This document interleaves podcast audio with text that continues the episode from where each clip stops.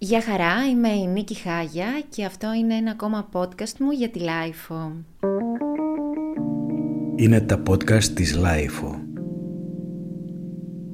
Σήμερα έχω καλεσμένο εδώ μαζί μου έναν υπέροχο άνθρωπο που όταν σκέφτομαι το όνομά του, το πρώτο πράγμα που μου έρχεται στο μυαλό είναι φαγητό, εννοείται. Και το όνομα λοιπόν αυτού είναι Αντρέας Τζοανόπουλος, ο οποίος είναι... Εγώ ήθελα να τον πω vegan chef, αλλά εκείνος μου είπε, ε όχι και chef, θα με πεις vegan μάγειρα. Οπότε ο Ανδρέας είναι εδώ, vegan μάγειρας. Γεια σου Νίκη, ευχαριστώ που με κάλεσες. Ε, δεν στο είπα τυχαία ότι είμαι μάγειρας, γιατί με τη λέξη μάγειρας νομίζω ότι προσδιορίζεται καλύτερα αυτό ο λόγος που κάνω αυτή τη δουλειά. Ε, ο μάγειρας για μένα έχει μια ζεστασιά, μια αγκαλιά, έχει μια ποιότητα σέρβις, και αυτό είναι που με κάνει και μαγειρεύω 25 χρόνια τώρα. Αυτό ήθελα να σε ρωτήσω πόσα χρόνια μαγειρεύεις uh, vegan φαγητά; Vegan φαγητά μαγειρεύω τα τελευταία τρία χρόνια. Σύνολο ως μάγειρας ε, είμαι στην αγορά 25 χρόνια. 25 χρόνια. Ναι. Και πόσα χρόνια είσαι vegan?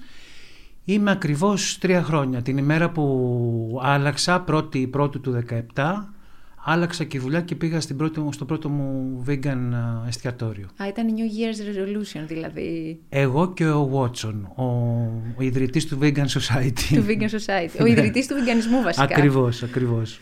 Λοιπόν, έχω πάρα πολλές έτσι ερωτήσεις να σου κάνω, οι οποίες είναι, θέλω να ξεκινήσουμε από τα παιδικά σου χρόνια. Σαν, σαν ψυχολόγος θα πάω τώρα. Λοιπόν, θέλω να σε ρωτήσω τι φαγητά έτρωγες ως παιδί και ποια έτσι ήταν τα αγαπημένα σου. Ναι. Καταρχήν να ξέρεις ότι από πολύ μικρή ηλικία, δηλαδή 9-10 χρονών, ε, έμπαινα στην κουζίνα και μαγείρευα μόνος μου όταν έλειπε η μαμά, διότι ήμουν ένα φαγανό παιδί και δεν έφτανε το φαγητό που η μαμά πίστευε ότι πρέπει να φάω. Οπότε άρχισα να μαγειρεύω μόνος μου. Ε, άρχισα να μαγειρεύω τύπου αυγά, ομελέτες, τα έκανα όλα χάλια βέβαια, αλλά αυτό ήταν το πρώτο μου φαγητό που έφτιαξα μόνος μου και αργότερα σε ηλικία 14 χρονών επειδή ακριβώς η μαμά δούλευε ε, μου ετοίμασε γεμιστά και μου είπε θα τα βάλεις στο φούρνο να ψηθούν και όταν είναι έτοιμα θα τα βγάλεις και λέω τι σημαίνει έτοιμα μου λέει σημαίνει όπως τα τρως. Όταν θα είναι όπως τα, όπως τα τρως θα κλείσεις το φούρνο και θα τα βγάλεις και εγώ πέρασα ένα πρωί με ένα σκαμπό δίπλα στο φούρνο, περιμένοντας να ανακαλύψω πώς είναι τα γεμιστά όπως τα τρως. Τελικά, εντάξει, τα έβγαλες όπως τα Τελικά τα έβγαλα τέλεια, ναι, ναι, ναι. Εντάξει, γιατί αυτό... Και από τότε νομίζω ότι για πάντα στη ζωή μου, για πάντα στη ζωή μου τα γεμιστά είναι το αγαπημένο μου φαγητό και το δεύτερο είναι τα ρεβίθια. Α, ωραία, πάρα πολύ ωραία τα ρεβίθια και ναι. εντάξει, τα όσπρια γενικά είναι η τροφή του μέλλοντος, βασικά είναι η τροφή του, του παρόντος κανονικά. Ναι, κανονικά ναι. Να πω ότι ο λόγος που σε έχω καλέσει είναι γιατί πραγματικά όχι μόνο εγώ το πιστεύω, αλλά και όλα δείχνουν ότι το μέλλον της διατροφής μας τίνει να πάει προς, το, προς την vegan κουζίνα.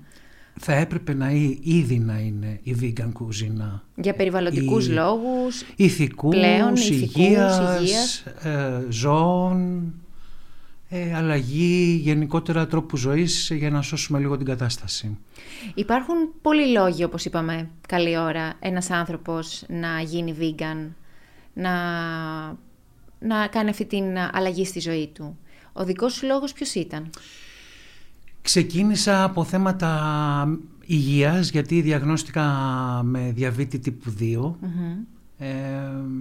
Ο ένας λόγος και ο δεύτερος λόγος είναι ότι εκείνη την περίοδο ταυτόχρονα άρχισα να μαθητεύω μέσα σε μια ενεργειακή σχολή όπου άρχισε το μυαλό μου να δουλεύει λίγο διαφορετικά, να αντιλαμβάνομαι την ιδέα του συλλογικού, να αντιλαμβάνομαι την έννοια της ενσυναίσθησης, της συνειδητότητας.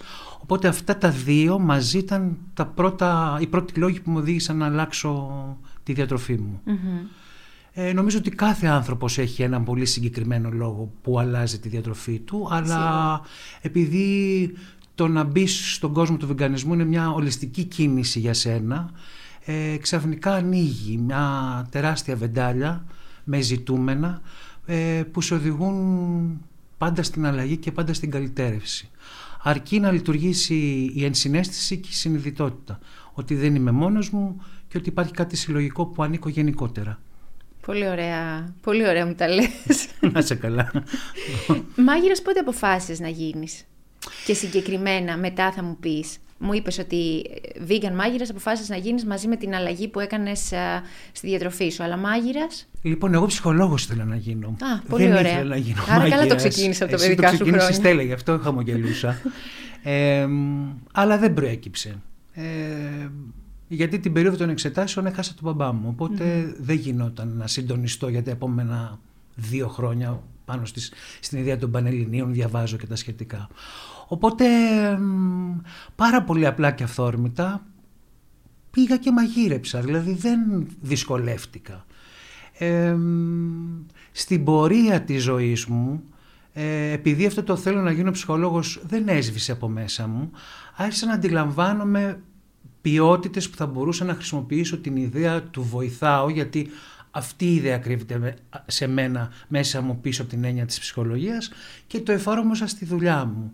Η ιδέα μου ήταν να εξυπηρετώ, να κάνω σέρβις, να κάνω τον κόσμο ευτυχισμένο. Ε, μου έφτανε δηλαδή να μαγειρεύω και να έχω μια σάλα σε, σε απόλυτη σιωπή γιατί απολαμβάνει το φαγητό της. Ήταν η ένδειξη ότι έχω μαγειρέψει πάρα πολύ Πάρα καλά. πολύ ας πούμε. καλά. Ε, έτσι, αυθόρμητα ήρθε αυτό το πράγμα. Έκανα ένα stop κάποια στιγμή το 2010-2011 γιατί είχα κουραστεί μετά από τόσα χρόνια και είχα χάσει λίγο το, τη σχέση μου με τη μαγειρική, ασχολήθηκα με άλλα πράγματα και ξαναεπέστρεψα λίγους μήνες πριν αποφασίσω να γίνω vegan. Και όταν πια έγινα vegan που κόλλησαν διάφοροι λόγοι γιατί πρέπει να τρώμε vegan και πήρα ακόμα πιο έντονη σάρκα και οστά ιδέα του συλλογικού μέσα μου και του σέρβις.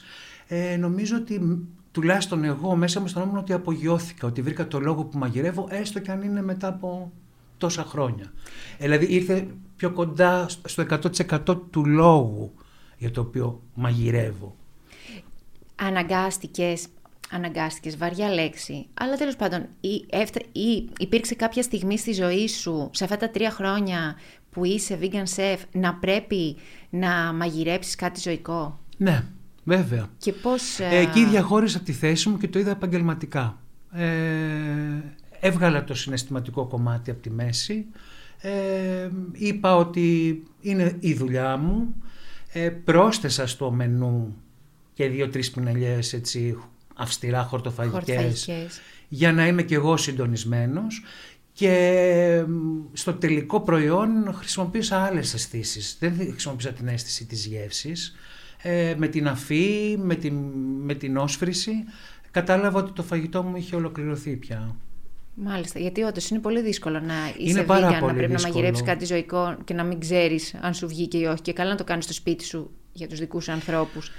Αλλά αν το Λειτουργήσε κάνεις- λίγο safe για μένα. Δηλαδή χρησιμοποίησα συνταγές που τις, δουλεύω, τις έχω δουλέψει χρόνια πριν από τη vegan εποχή μου, οπότε δεν ήμουν αγχωμένος για το τελικό αποτέλεσμα. Δεν άλλαξαν οι στόχοι μου οι άνθρωποι να ευχαριστηθούν, απλά άλλαξα λίγο τη διαδικασία που έφτανα στο τελικό αποτέλεσμα χρησιμοποιώντας αρχικά τη γεύση μου, την αφαίρεση, χρησιμοποιώσα τις υπόλοιπες μου αισθήσεις. Δεν το ξαναέκανες; Ε, Αν ερχόταν δηλαδή τώρα, σήμερα, ένας άνθρωπος και σου έλεγε Εντάξει, είσαι καταπληκτικός μάγειρα, Να μου το αρέσει έκανα πάρα σταθερά, πολύ. όχι. Αυτό που σου ανέφερα ήταν ένα από τα One private, off. από τα private chef που κάνω κατά καιρούς, γιατί έχω και προσωπικούς πελάτες τόσα χρόνια. Ε, έτσι το κάνω, αλλά σταθερά όχι, δεν θα το κάνω. Μμμ. Έχει τελειώσει αυτό το πράγμα Έχει για τελειώσει. μένα. Ναι, ναι, ναι. Έχει Ακόμα τελειώσει. και αν υπάρχουν οικονομικές επιπτώσεις. Υπάρχουν οικονομικές επιπτώσεις για Σίγουρα. να είμαι ξεκάθαρος, αλλά δεν ε, κάνω πίσω σε αυτό.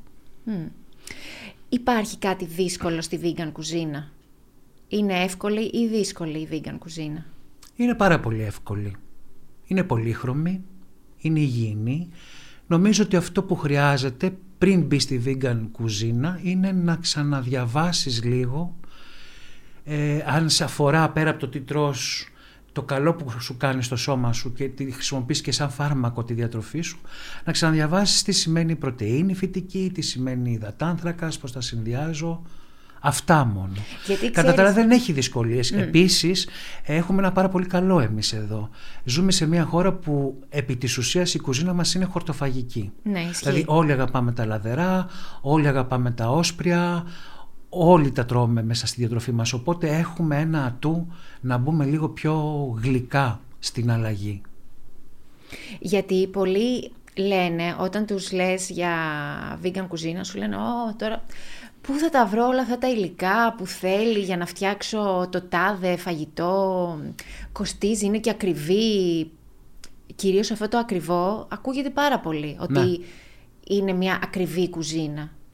Καταρχήν νομίζω ότι η απάντησή τους δεν έχει να κάνει σχέση με τη vegan κουζίνα, έχει να κάνει σχέση με την ανάγκη τους να αποφύγουν την αλλαγή. Γιατί οι άνθρωποι δεν ξεβολεύονται εύκολα. Οπότε είναι πάρα πολύ εύκολο να αρχίσουν να βρίσκουν λόγους. Τώρα το κομμάτι του ακριβού έχει να κάνει σχέση με το πώς καταναλώνεις μέσα στη vegan κουζίνα. Εάν σε ενδιαφέρουν όλα αυτά τα super duper και υπεργευστικά ε, προϊόντα τυποποιημένα στο σούπερ μάρκετ, ναι είναι πάρα πολύ ακριβά. Αλλά άμα πας σε ένα πολύ ωραίο παντοπολείο του κέντρου και αγοράσεις όσπρια, βρώμη, ξηρούς καρπούς, ε, το κόστος είναι μηδαμινό και οι φορές που θα μαγειρέψεις με αυτά που αγοράζεις είναι πολύ περισσότερες. Μμμ. Άρα θα μπορούσε κάποιος να πει ότι ο μεγαλύτερος μύθος για τη vegan κουζίνα είναι ότι είναι ακριβή; Ή υπάρχει κάποιος μεγαλύτερος μύθος που πρέπει να καταρρύψουμε αυτή τη στιγμή; Όχι. Νομίζω ότι ένα κομμάτι είναι αυτό, ότι είναι ακριβή και να καταρρύψουμε και το μύθο του, της, της δύσκολης αλλαγής, της μετάβασης. Δεν είναι. Δεν είναι. Η, η, ο- η ίδια η αλλαγή δεν είναι. Εμείς είμαστε οι δύσκολοι πάνω στη μετάβαση. Εμείς είμαστε αυτοί που αράζουμε εκεί που ξέρουμε και δεν μπορούμε να πάμε πιο πέρα. Όμως άμα λειτουργήσει το συλλογικό μέσα μας θα καταλάβουμε αμέσως και πολύ σύντομα ότι η αλλαγή θα, θα έρθει και θα είναι και πάρα πολύ εύκολη. Εμ, θέλω να σε ρωτήσω επίσης ποιες είναι εσένα οι αγαπημένες σου vegan συνταγές; Ναι. Εμ, δεν έχω να σου πω την αλήθεια. Εμένα η αιμονή μου είναι να καταφέρω κάποια στιγμή να μετατρέψω ε, τις ελληνικές συνταγές, όλες τις ελληνικές συνταγές σε vegan εκδοχή. Ε, για να γίνει πιο πλούσιο το καθημερινό μας ε, φαγητό. Αυτό είναι. Τώρα δεν αγαπάω κάτι συγκεκριμένο. Σίγουρα αγαπάω τα ρεβίθια που σου είπα και τα οποία μπορώ να τα διαχειριστώ με πάρα πολλούς τρόπους.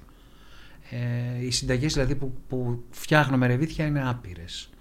Από μακαρόνια με σάλτσα ρεβιθιών ε, ε, μέχρι ένα κλασικό χούμους, μέχρι μια κλασική ρεβιθάδα, μια ρεβιθάδα πειραγμένη με κιδόνια και ανανάδες και δεν ξέρω εγώ τι, διάφορα πράγματα.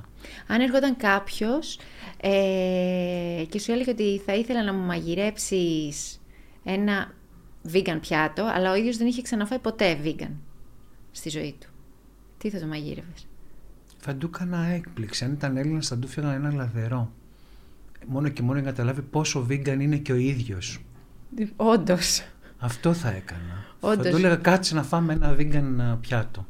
Και θα του φτιάχνα ένα Φασολάκια. φασολάκι αρακά. Για να καταλάβει πόσο vegan είναι έτσι κι αλλιώς μέσα στη ζωή του. Και πόσα vegan πιάτα έχει φάει χωρίς να το Ακριβώς. ξέρει. Χωρίς να... Γιατί, εντάξει, είναι φορεμένη ένας, α, ένας τίτλος, ας πάντων, μια έννοια, σε πράγματα τα οποία υπάρχουν στη ζωή μας εδώ και πάντα. Από πάντα. Από τότε που ήμασταν τροφοσυλλέκτες. Σωστά. Να. Όντως. Ποια είναι τα υλικά τα οποία πρέπει να έχει ένας vegan στη κουζίνα στην του; κουζίνα του. Ε, μ, σίγουρα όσπρια, σίγουρα ξηρούς καρπούς, σίγουρα μπαχαρικά, σίγουρα μυρωδικά ε, και λαχανικά φρέσκα ανάλογα την εποχή βέβαια αυτά αλλάζουν με την εποχικότητα τα λαχανικά τα υπόλοιπα είναι σταθερά ε, δηλαδή α- πιστεύω ότι α- α- αυτή η συνδυασμή και η επεξεργασία με κάποιο τρόπο α- αυτών που σου ανέφερα είναι υπεραρκετά ε, για να μπορέσεις να έχεις ένα ωραίο διατροφολόγιο καθημερινό. Πιστεύεις, ή μάλλον όχι πιστεύεις, φοβάσαι ή ανησυχείς μήπως το όλο πράγμα, γιατί στην Ελλάδα, εντάξει, στο εξωτερικό τα πράγματα είναι λίγο διαφορετικά, αλλά στην Ελλάδα έχουμε την τάση να δημιουργούμε μόδες, πυροτεχνήματα και μετά από λίγο καιρό να τα βλέπουμε να πηγαίνουν στα άκλα αυτά. Ναι.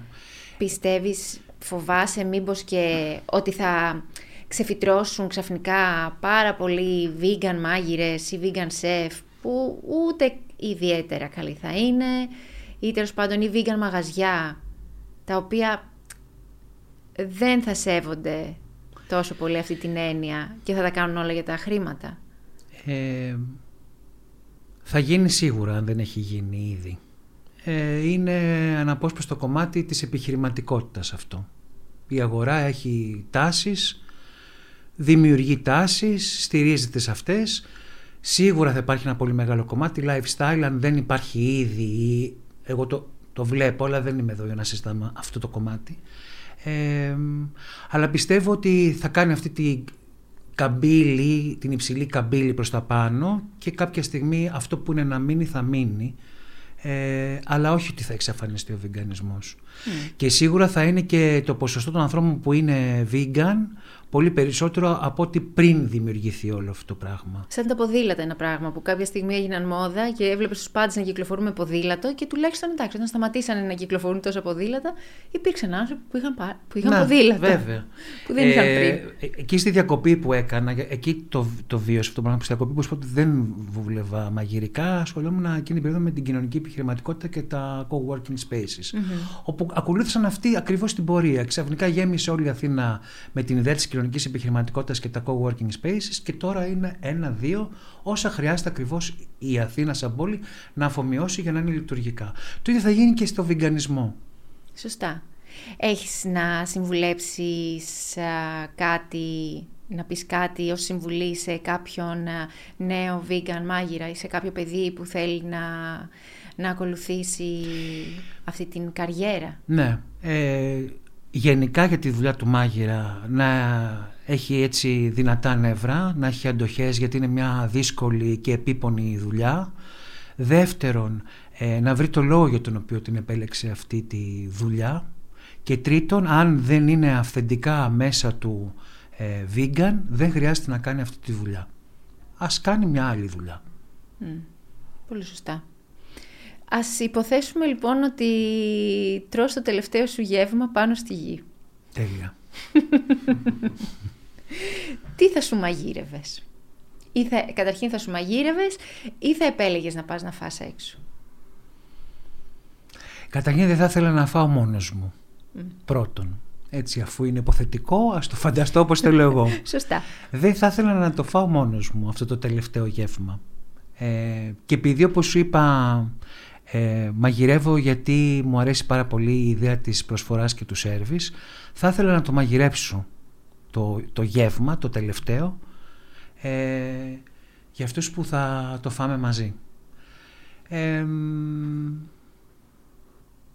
και τι θα ήταν αυτό; Ε, δηλαδή θα έμπαινε στην κουζίνα, δηλαδή θα ήξερε ότι είναι το τελευταίο σου γεύμα και αντί να χαλαρώσεις θα έμπαινε στην κουζίνα να το μαγειρέψεις. Ναι. Χαλαρώσιμο όταν είμαι στην κουζίνα. δηλαδή, ε, μακάρι να μπορούσαν να το δουν οι άνθρωποι με τον τρόπο που μαγειρεύω. Είμαι πάρα πολύ χαλαρός. Ε, θα ήταν ένα σαλάτα πρώτο κυρίως και γλυκό. Θα ήταν όλο. Το κυρίως τι θα ήταν; Θα ήταν ένα, επειδή είμαστε στο 2020 θα ήταν ένα μπέργκερ. Ένα μπέργκερ. Γιατί ζούμε την εποχή του μπέργκερ όπως καταλαβαίνεις αν ήταν ας πούμε ένα trend κάτι άλλο και θα ευχαριστούσε τους ανθρώπους κάτι άλλο θα ήταν κάτι άλλο. Αλλά αν ήταν στο εδώ και στο τώρα θα ήταν ένα μπέργκερ. Ένα μπέργκερ. Να.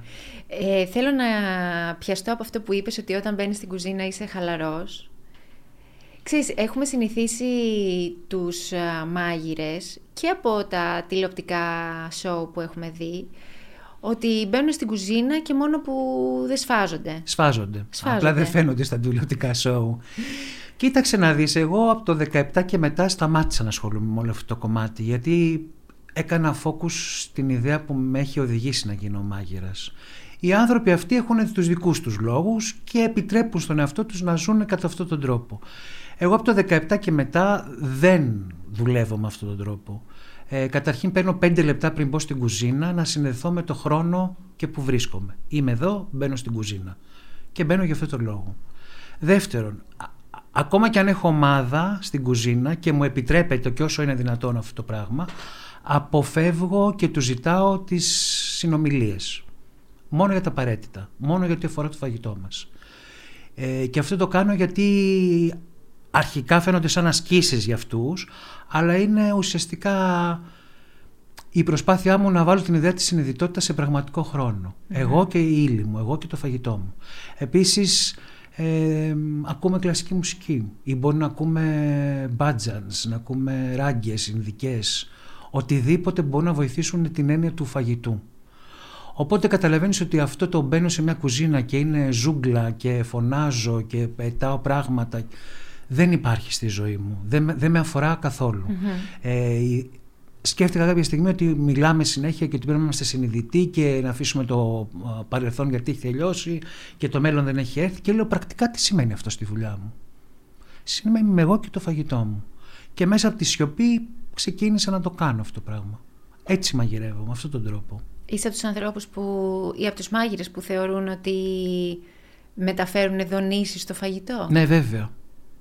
Σου είπα στην αρχή ότι μαθητεύω σε μια ενεργειακή σχολή. Βέβαια. Υπάρχει ένα κενό στην επιστήμη, κατά τη γνώμη μου, που έχετε και καλύπτεται με αυτό που λέμε ενεργειακό για να συνεννοούμαστε. Οι δονήσεις υπάρχουν, αλλά δεν έχουν εξεταστεί Αλλά υπάρχουν. Και οι δονήσεις στο φαγητό σίγουρα υπάρχουν. Ε, βέβαια. Οι δονήσεις των χρωμάτων, δηλαδή η, η vegan κουζίνα και η χορτοφαγική κουζίνα είναι, μια, είναι κουζίνες με χρώματα. Πολύ χρώμα. Και αυτό είναι το ζητούμενο. Τα και τα χρώματα μας... επίσης έχουν δονήσεις. Βέβαια, εννοείται. Εννοείται ότι έχουν δονήσεις τα χρώματα. Είναι απαραίτητα. Γι' αυτό και τρώει το μάτι μας πρώτα, από τα χρώματα. Σωστά. Έτσι ξεκινάμε την επαφή μας με το φαγητό, οπτικά.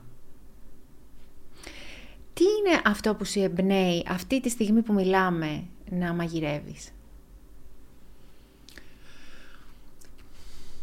Ε, το έχω, πει, το έχω πει πολλές φορές μέσα στην κουβέντα μας, είναι η ιδέα της συνειδητότητας και του συλλογικού.